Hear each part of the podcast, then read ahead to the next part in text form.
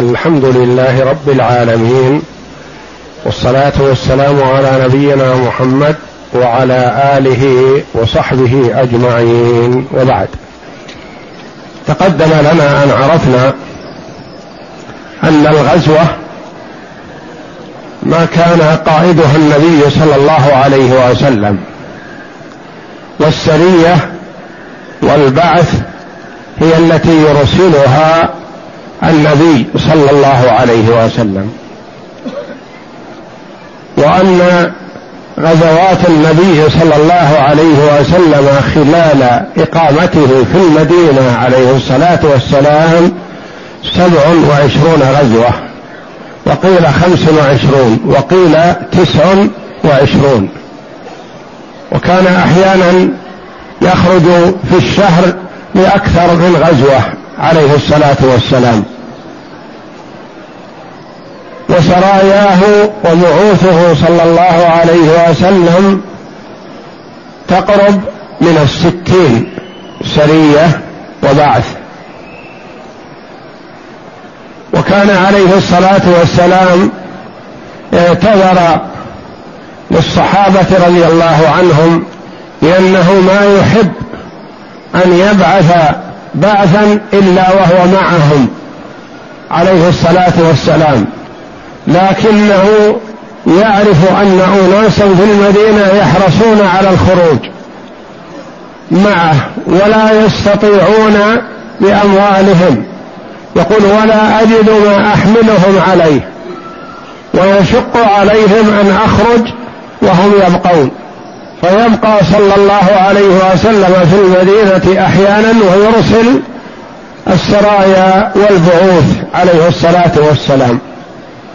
والهدف من هذا هو دعوة الناس إلى توحيد الله تبارك وتعالى.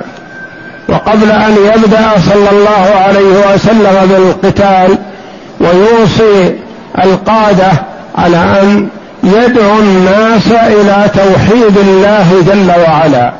وهذا هو الهدف من الجهاد في سبيل الله في أن يعبد الله وحده. فإذا امتنع المرء عن ذلك وأصر إلا أن يقف في طريق الدعوة إلى الله جل وعلا فالتخلص منه بجهاده. ورغب صلى الله عليه وسلم في الجهاد في سبيل الله لإعلاء كلمة الله. وليس كل خروج يكون في سبيل الله. فقد سئل صلى الله عليه وسلم الرجل يقاتل حمية ويقاتل ريان ويقاتل شجاعة أي ذلك في سبيل الله؟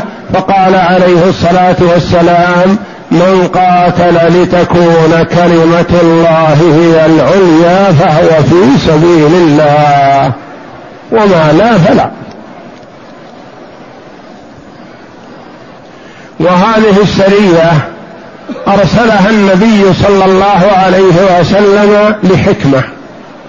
هو عليه الصلاة والسلام خرج ومعه كثير من الصحابة رضي الله عنهم إلى خيبر. وخروجه صلى الله عليه وسلم قد يستغرق انتهاء الأشهر الحرم التي كانوا في الجاهلية يعظمونها وهي معظمة في الجاهلية وفي الإسلام. فكان المشركون لا يقاتلون في الأشهر الحرم ولا يعتدون. فخروجه إلى خيبر كان ينهي الأشهر الحرم ويخشى صلى الله عليه وسلم من كونه في خيبر أن يغير من حول المدينة من الأعراب والمشركين على المدينة. فأرسل صلى الله عليه وسلم سريه أبان ابن سعيد رضي الله عنه لتأديب من حول المدينة. ولإشعارهم بأن في المدينة وأهلها قوة وأنهم ما يكتفون بالدفاع لمن أتاهم يدافعونه وإنما كانوا يتوجهون إلى أعدائهم ليدعوهم إلى دين الله. فأرسل صلى الله عليه وسلم أبان ابن سعيد وأدى مهمته ثم جاء إلى النبي صلى الله عليه وسلم وهو في خيبر. نعم. كان النبي صلى الله عليه وسلم يعرف أكثر من كل قائد عسكري أن إخلاء المدينة تماما بعد انقضاء الأشهر الحرم ليس من الحزم قطعا. بينما الأعراب ضاربة حولها تطلب غرة المسلمين للقيام بالنهب والسلب وأعمال يعني إذا علموا أن النبي صلى الله عليه وسلم أخلى المدينة وذهب إلى خيبر أغاروا على المدينة لكنه صلى الله عليه وسلم أراد أن يشعرهم بقوة المدينة وأهلها. نعم.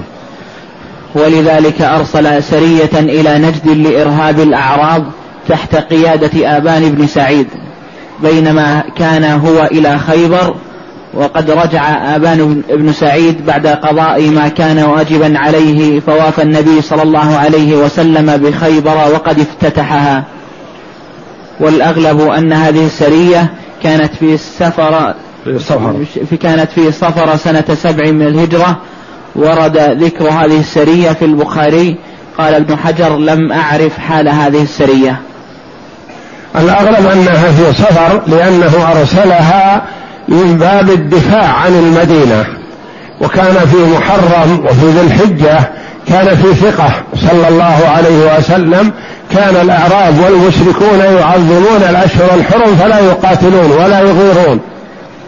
فخشي صلى الله عليه وسلم بانسلاخ الأشهر الحرم وهو في خيبر أن يغير الأعراب على المدينة فأرسل هذه السرية في صفر نعم.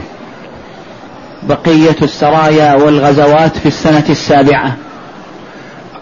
في السنة السابعة خرج النبي صلى الله عليه وسلم في غزوات وأرسل سرايا كثيرة لأنه اطمأن من ناحية كفار قريش في صلح الحديبية واطمأن صلى الله عليه وسلم من ناحية اليهود في خيبر اطمأن لأنه كسر شوكتهم واستولى على أموالهم وديارهم.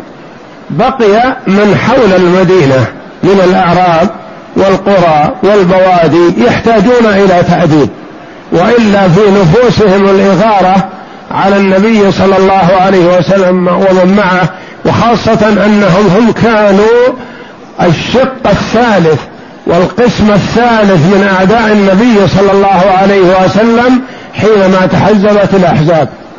كانت الأحزاب كفار قريش واليهود وبقية قبائل العرب حول المدينة. تواطؤوا وحرضهم اليهود على أن يغيروا مرة واحدة على النبي صلى الله عليه وسلم وصحبه فيقضوا عليهم. فهو عليه الصلاة والسلام ما رأى أن يتجه إلى ثلاثة الأعداء دفعة واحدة وإنما أخذهم واحدا واحدا. فأولا اصطلح مع كفار قريش في صلح الحديبية ثم توجه إلى خيبر بعد هذا مباشرة وكسر شوكة اليهود وأذعنوا. وإن كان الشر فيهم لكنهم ما يستطيعون أن يتحركوا ومن تحرك منهم قمع وإلا فقد تحرك أناس كما سيأتينا. تحرك أناس مع أنهم كانوا مغلوبين لكن الشر في نفوسهم فمن تحرك منهم قمع وما كانوا يتحركون دفعة واحدة يكون لهم شوكة. فاستراح صلى الله عليه وسلم من هذين العدوين وتوجه إلى العدو الثالث لتطويعه وإذعانه ليروا الإسلام وحسن تعاليمه لعلهم يدخلون فيه فيحوزون على سعادة الدنيا والآخرة. وفعلا والحمد لله الإسلام دين الشهامة والرجولة والمروءة والآداب والأخلاق الفاضلة. من تأمله عرف أنه أن كله خير. لكن كثير من أعدائه يضمرون العداء من دون دراسة ومعرفة. ولهذا قال الله جل وعلا وإن أحد من المشركين استجارك فأجره حتى يسمع كلام الله ثم أبلغه مأمنة. يأتي واحد يقول مثلا أنا أسمع عن الإسلام لكن أريد أن أتعرف عليه عن قرب وأنظر أفعال المسلمين. إذا أعجبتني دخلت في الدين الإسلامي وإلا أبقى على ما أنا عليه من شرك أو يهودية أو نصرانية. فالله جل وعلا يقول مثل هذا لا ترده. اقبله. وإن أحد من المشركين استجارك فأجره حتى يسمع كلام الله. ثم أبلغه مأمنه يعني إن الراغب في الإسلام فالحمد لله. فله ما للمسلمين وعليه ما عليهم ويصبح فردا من أفراد المسلمين. وإن أبى ما نهيته ونضيعه ونخرجه نطرده يلتقطه اللصوص والسراق وكذا لا. جاءنا بأمان نقول أي بلد تريد أي مكان تأمن فيه على نفسك نوصلك إليه. فأبلغه مأمنه. والغالب أن من جاء مثل هذا وبإنصاف وتأمل وعقل أنه يدخل في الدين الإسلامي. كما قال الأعرابي العربي العربي. قال والله ما أمر الإسلام بشيء وقلت ليته نهى عنه. ولا نهى الإسلام عن شيء وقلت ليته أمر به. ما ينهى الإسلام إلا عن الرذائل والقبائح والمحرمات السرقة والزنا وشرب الخمر وقتل النفس والتعدي والظلم. هذه رذائل وقبائح ينهى عنها الإسلام. ويأمر بالصدق والأمانة وصلة الرحم والإحسان إلى الغير واللطف والرفق واللين وجميع أخلاقه حسنة. ولهذا هؤلاء الأعراب بخلاف اليهود اليهود عندهم حقد وعدة. قل منهم من أسلم إلا أناس يعدون على الأصابع كعبد الله بن سلام رضي الله عنه وأخيه ومجموعة ممن أنصفوا دخلوا في الدين الإسلامي رضي الله عنهم. وإلا الكثير بقوا على يهوديتهم وهم يعرفون أن الإسلام هو الحق.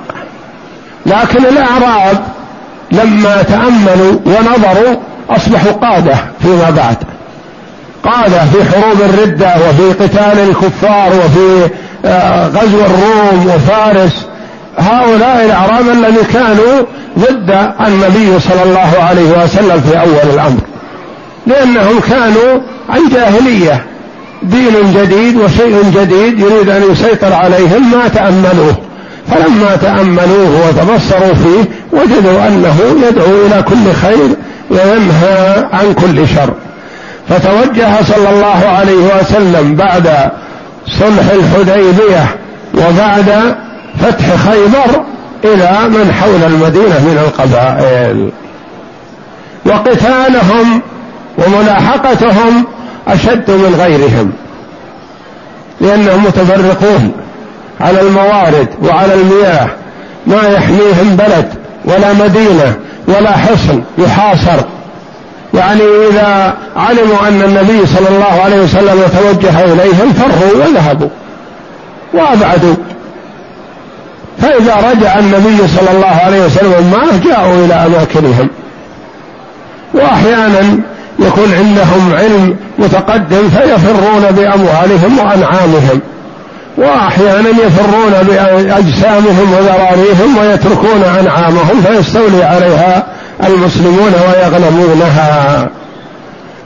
وكانوا متفرقين في أماكن الرعي وأماكن المياه والعشب وما إلى ذلك فكان قتالهم فيه شدة لأنهم ما هناك مكان يحاصرون فيه. وقل أن يحصل بينهم وبين النبي صلى الله عليه وسلم حرب يعني قتال بالسلاح وإنما إذا علموا عن توجه النبي صلى الله عليه وسلم إليهم فروا نعم.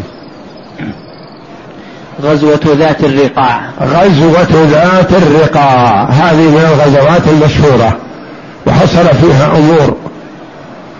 الرقاع قيل في سبب تسميتها أقوال لكن أقربها والله أعلم كما جاء في الأحاديث أنهم كانوا في وقت برد وشدة وكانوا في حاجة وكانوا الخمسة والستة يعتقبون بعير والغالب يمشون. فحفيت أقدامهم رضي الله عنهم فأخذوا يلفون على أقدامهم وأرجلهم الخرق. ما عندهم خفاف أو حذاء أو شيء يتقوون به رضي الله عنهم. ويخرجون مع النبي صلى الله عليه وسلم وهم في شرف العيش والجوع والحاجة. فما وجدوا ما يكون به أقدامهم. لا ركوب ولا حذاء وخفاف ولا غيرها وإنما كانوا يلفون على أرجلهم الخرق فسميت بذات الرقاع. هذا قول والقول الآخر أن البلدة الجهة التي توجهوا إليها كانت ذات ألوان للأرض حمراء وصفراء وكذا فكانت تشبه الرقاع تشبه القماش بشكلها وتفرعها وقيل بالشجيرات التي فيها والنبت التي فيها كانت كذلك فسميت بذات الرقاع. والقول الأول هو الأقرب والله أعلم لأنه ورد في الأحاديث الصحيحة. عن أبي موسى الأشعري وغيره من الصحابة رضي الله عنهم قالوا انقضت أقدامنا. وتورمت فاضطروا إلى أن يلفوا على أرجلهم الخرق فسميت بذات الرقاع. نعم.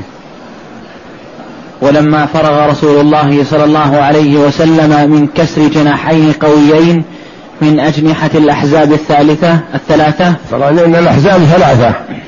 كفار قريش واليهود وقبائل العرب. ثلاثة. وكلها تجمعت بتحريض من اليهود عليهم لعنة الله. كان اليهودي يذهب إلى كفار قريش ويحرضهم ثم يذهب وفود منهم إلى قبائل العرب. ويقول غنيمة نحن نجتمع جميع ونقضي على محمد. ونغنم ما عنده. فطمع الأعراب مع كفار قريش ما انطوت نفوسهم عليه من الحقد والكراهية وما حصل لهم من القتل في بدر وغيرها فتجمعت الأحزاب حول المدينة فكفى الله المؤمنين شرهم بدون قتال. أرسل الله جل وعلا عليهم الريح وعسكر النبي صلى الله عليه وسلم وحمى المدينة بالخندق الذي أشار به سلمان الفارسي رضي الله عنه وكانت تسمى غزوة الأحزاب وتسمى غزوة الخندق لأن النبي خندق على المدينة حفر على المداخل التي يمكن أن يدخل منها الخيل والإبل حفر خندقا يمنعهم من الوصول إلى داخل المدينة. والله جل وعلا كبت الأعداء فأرسل عليهم الريح والبرد الشديد حتى قلع خيامهم وكفأت قدورهم وأصابهم العذاب فارتحلوا خائبين بدون أن ينالوا من المسلمين شيئا. ومن الأمور العجيبة أن النبي صلى الله عليه وسلم استشعر هذا. يعني استشعر أن الله جل وعلا سيطردهم. لكن أحب أن يتأكد. فقال عليه الصلاة والسلام من يذهب إلى القوم ليرى ما صنعوا. فما دام أن المسألة خيار من يذهب ما قام أحد رضي الله عنهم لشدة البرد والجوع والحاجة ويقحم نفسه في وسط الأعداء. فأمر صلى الله عليه وسلم أحد الصحابة الذي اطمأن إليه أن يرسله. فأرسله إليهم ودخل بينهم. ثم إنهم كانوا برئاسه أبي سفيان وكان أبو سفيان أراد أن يصدر قرار لكن خشي أن في في الجيش من هو من غيرهم. فيعلم عن قراره وهو يريد أن يكون للجيش فقط. فنادى في الناس كأنه فاجتمعوا فقال أبو سفيان الجو بارد وظلمة ولا أحد يعرف أحد. قال لينظر كل منكم من جليسه. يعني لا يكون في واحد أجنبي داخل فيكم. ماذا فعل الصحابي هذا رضي الله عنه؟ إن سكت سيمسكون الذي بجواره ويقول من أنت. فهو بادر رضي الله عنه لما قال أبو سفيان هذه الكلمة مسك من على جنبه وقال من أنت؟ قال أنا فلان ابن فلان. خلاص استرى يعني تأكد وسكت عنه رضي الله عنه وسمع قرار أبي سفيان إنه عزم على الرحيل وأنه مرتحل وأنتم على ما ترون إن شئتم فالحقوا وإلا فابقوا مكانكم. فرحلوا خائبين والحمد لله. فكانت الأحزاب الثلاثة كفار قريش واليهود وقبائل العرب. استراح صلى الله عليه وسلم من كفار قريش بصلح الحديبية واستراح من اليهود بأن كسر شوكتهم واستولى على ممتلكاتهم عليه الصلاة والسلام وأبقوا وبقوا بعد أن كانوا رافع الرؤوس بقوا عمال للنبي صلى الله عليه وسلم ومزارعين. يأخذون أجرة عملهم في مزارعهم ومزارعهم للمسلمين غنيمة. بقي القسم الثالث والحزب الثالث وهم قبائل العرب. توجه إليهم صلى الله عليه وسلم في هذه الغزوة غزوة ذات الرقاع. نعم. تفرغ تماما للالتفات إلى الجناح الثالث. أي إلى الأعراب القساة الضاربين في فيافي نجد. والذين ما زالوا يقومون بأعمال النهب والسلب بين آونة وأخرى ولما كان هؤلاء البدو لا تجمعهم بلدة أو مدينة ولم يكونوا يقتلون الحصون والقلاع كانت الصعوبة في فرض السيطرة عليهم وإخماد نار شرهم تماما تزداد بكثير بكثير عما كانت بالنسبة إلى أهل مكة وخيبر. ولذلك لم تكن تجدي فيهم إلا حملات التأديب والإرهاب وقام المسلمون بمثل هذه الحملات مرة بعد أخرى. يعني بين حين وآخر يرسل حملة وبين حين وآخر يرسل حملة وهكذا ما كان عليه الصلاة والسلام توجه إليهم بجيش جرار. لقتالهم مثل ما توجه إلى خيبر. نعم. ولفرض الشوكة أو لاجتماع البدو الذين كانوا يتحشدون للإغارة على أطراف المدينة قام رسول الله صلى الله عليه وسلم بحملة تأديبية عرفت بغزوة ذات الرقاع. يعني سميت هذه الغزوة سمي أولا غزوة بكون القائد هو النبي صلى الله عليه وسلم وذات الرقاع لهذا السبب. نعم. وعامة أهل المغازي يذكرون هذه الغزوة في السنة الرابعة. ولا يعني يقدمون وقتها أنها قبل يعني على هذا أنها تكون قبل الأحزاب غزوة ذات الرقاع. ولكن لوجود أبي موسى الأشعري رضي الله عنه يروي فيها هو واحد من من الغزاة رضي الله عنه. وأبو هريرة رضي الله عنه واحد من الغزاة. وهؤلاء رضي الله عنهم ما جاءوا إلى النبي صلى الله عليه وسلم وأسلموا إلا في السنة السابعة بعد صلح الحديبية وعند فتح خيبر. فكيف تكون في السنة الرابعة؟ لكن يمكن في غزوات أخرى تشبهها وتأديبية فتداخل الأمر على بعض الرواة رحمة الله عليهم.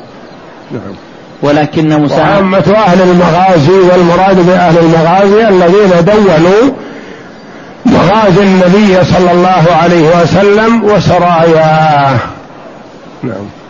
ولكن مساهمة أبي موسى الأشعري وأبي هريرة رضي الله عنهما في هذه الغزوة تدل على وقوعها بعد خيبر. لأنهم أول ما جاءوا إلى النبي صلى الله عليه وسلم في خيبر. نعم. والأغلب أنها وقعت في شهر ربيع الأول سنة سبع من الهجرة. يعني بعدما تم فتح خيبر ورجع النبي صلى الله عليه وسلم إلى المدينة. نعم. وملخص ما ذكره أهل السير حول هذه الغزوة أن النبي صلى الله عليه وسلم سمع باجتماع أنمار أو بني ثعلبة وبني محارب من غطفان فأسرع بالخروج إليهم في أربع في أربعمائة أو سبعمائة من أصحابه واستعمل على في أربعمائة أو سبعمائة مقاتل. شك من ممن ذكر قوام هذا الجيش الذي خرج به النبي صلى الله عليه وسلم. نعم. واستعمل على المدينة أبا ذر أو عثمان بن عفان. كان رضي الله عنه إذا خرج من عليه الصلاة والسلام إذا خرج من المدينة استعمل أحد الصحابة ليأمهم بالصلاة ويتولى شؤون المسلمين ولا يتركهم. وكان عليه الصلاة والسلام ينوع. ما كان له واحد يوليه فقط. أحيانا يولي هذا وأحيانا يولي هذا وأحيانا يولي هذا ويختار في كل غزوة من يوليه عليه الصلاة والسلام. إشعار المسلمين أولا بأن كل واحد منهم الحمد لله صالح للولاية وأنه ما يميز أحدا على أحد عليه الصلاة والسلام. نعم.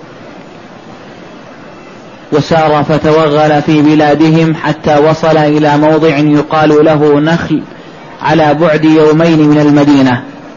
ولقي جمعا من غطفان فتوافقوا ولم يكن بينهم قتال إلا أنه صلى الله عليه وسلم صلى بهم صلاة الخوف. فصلاة الخوف في ذات الرقاع على قول أنها شرعت في هذه الغزوة. وصلاة الخوف صحت عن النبي صلى الله عليه وسلم بصور متعددة. لأنه لا يخلو إما يكون العدو في جهة القبلة أو العدو خلف أو العدو يمين أو شمال. فلكل حالة صفة للصلاة. أحيانا يصلي بهم صلاة واحدة لكن يركع ويسجد معه الصف الأول. والصف الثاني عند السجود يقفون ما يسجدون. فإذا قام الصف الأول للركعة الثانية سجد الصف الثاني ولحقوا الرسول صلى الله عليه وسلم في الركعة الثانية. وأحيانا يصلي بمن معه ركعة ثم يبقى واقفا عليه الصلاة والسلام ويتمون لأنفسهم ثم ينصرفون في موقف إخوانهم الأولين ثم يأتي الآخرون ويصلون مع النبي صلى الله عليه وسلم الركعة الباقية. فيصلون مع النبي النبي يصلي ركعتين ومن معه ينقسمون إلى قسمين قسم يصلي معه الركعة الأولى ثم يتمون لأنفسهم ثم ينصرفون إلى مكان الحراسة ثم يأتي أولئك ويصلون مع النبي الركعة الباقية ثم إذا سلم النبي يقومون ويأتون بالركعة الباقية التي بقيت عليهم.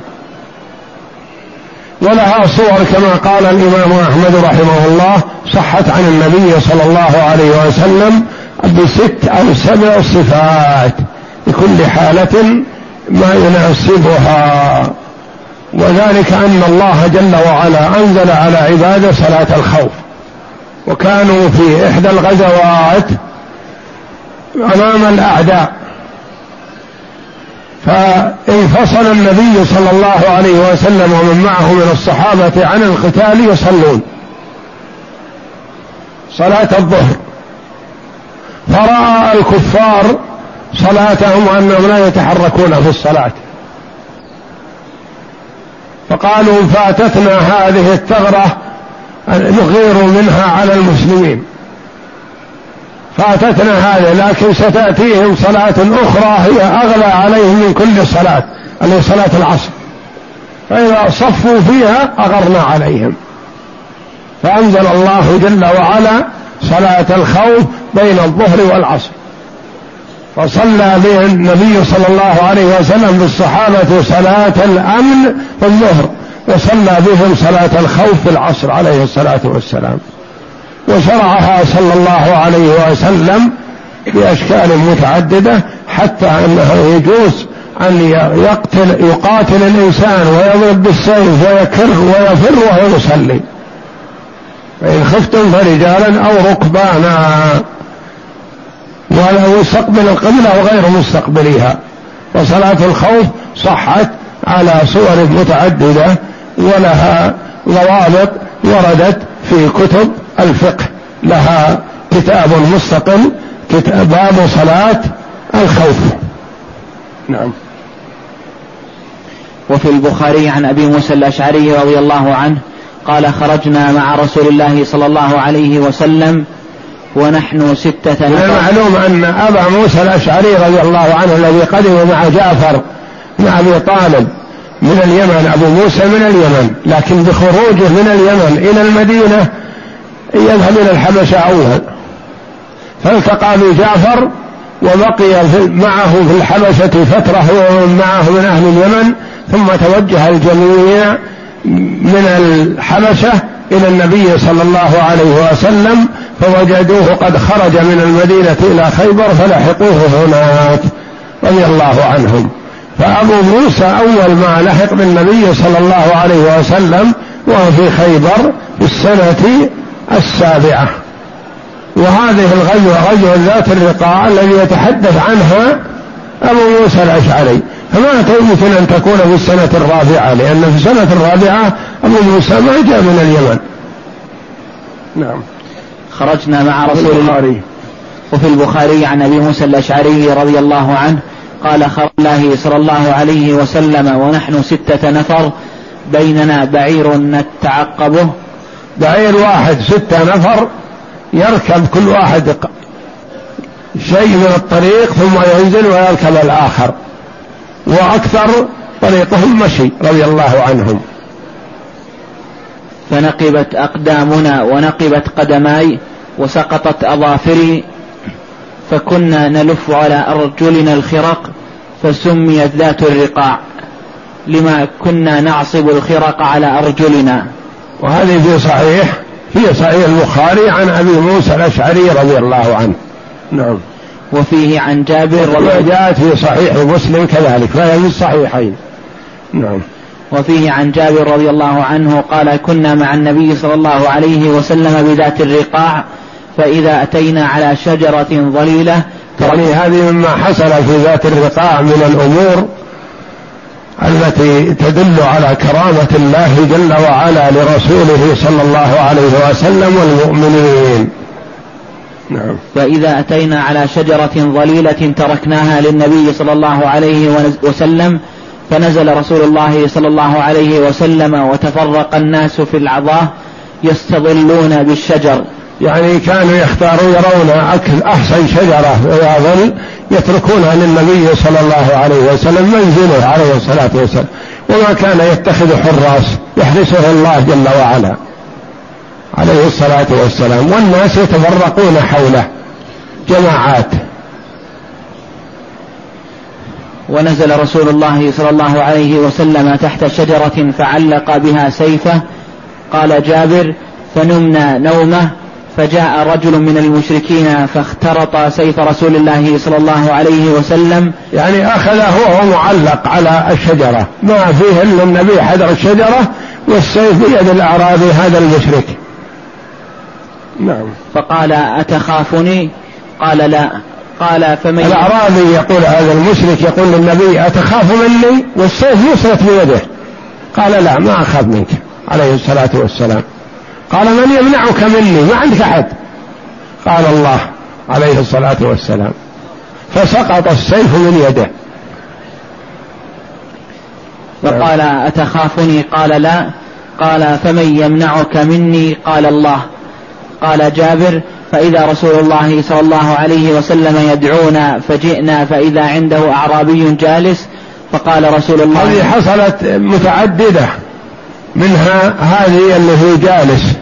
معه ومنها أنه سقط من يده السيف فأخذه النبي صلى الله عليه وسلم والأعرابي ما معه سلاح ولا معه شيء يقاتل به. فقال النبي صلى الله عليه وسلم للأعرابي مثل ما قال الأعرابي له من يمنعك مني؟ قال ما في أحد. لكن كن خير آخذ.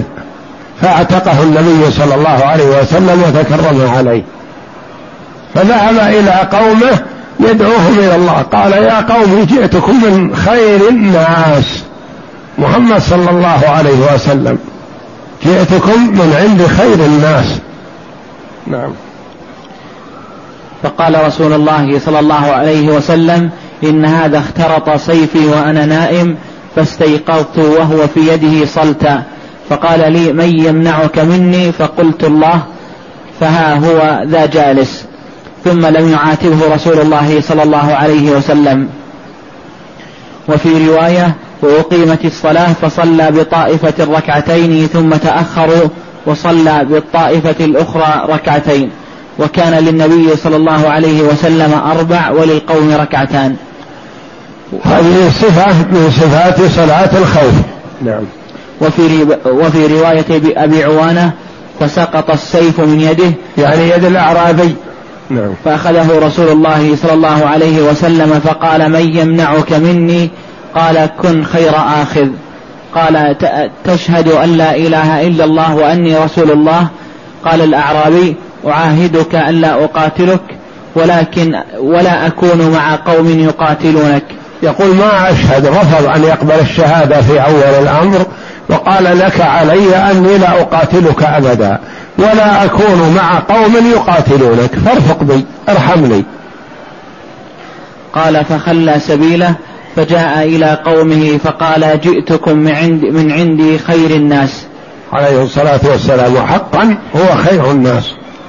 نعم. وفي رواية البخاري قال مسدد عن أبي عوانة عن أبي بشر اسم الرجل غورث بن ابن الحارث.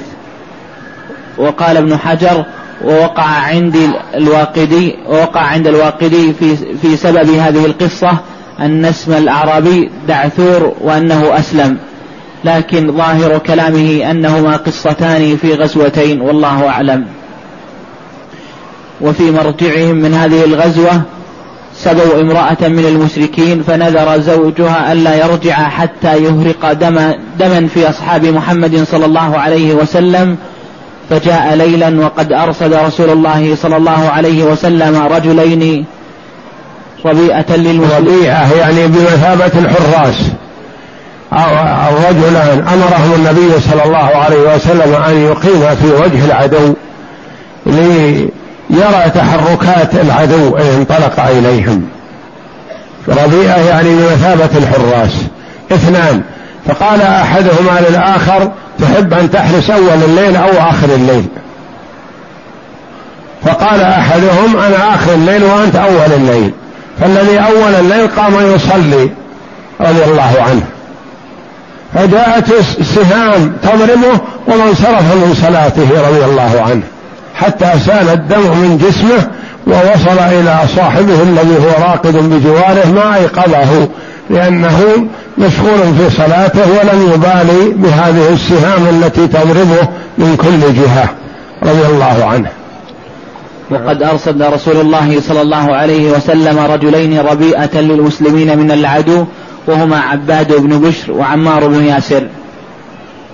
فضرب عباد وهو قائم يصلي بسهم فنزعه ولم يبطل صلاته حتى رشقه بثلاثة أسهم فلم ينصرف منها حتى سلم فأيقظ صاحبه فقال سبحان الله هلا نبهتني؟ فقال إني كنت في سورة فكرهت أن أقطعها. يتلذذ بقراءة رضي الله عنه ولم يبالي بهذه السهام التي تضربه من عدة جهات والدم يسيل منه ومستمر في صلاته. نعم. كان لهذه الغزوة أثر في قذف الرعب في قلوب الأعراب القساة وإذا نظرنا إلى تفاصيل السرايا بعد هذه الغزوة نرى أن هذه القبائل من غطفان لم تجترئ أن ترفع رأسها بعد هذه الغزوة بل استكانت شيئا فشيئا حتى استسلمت.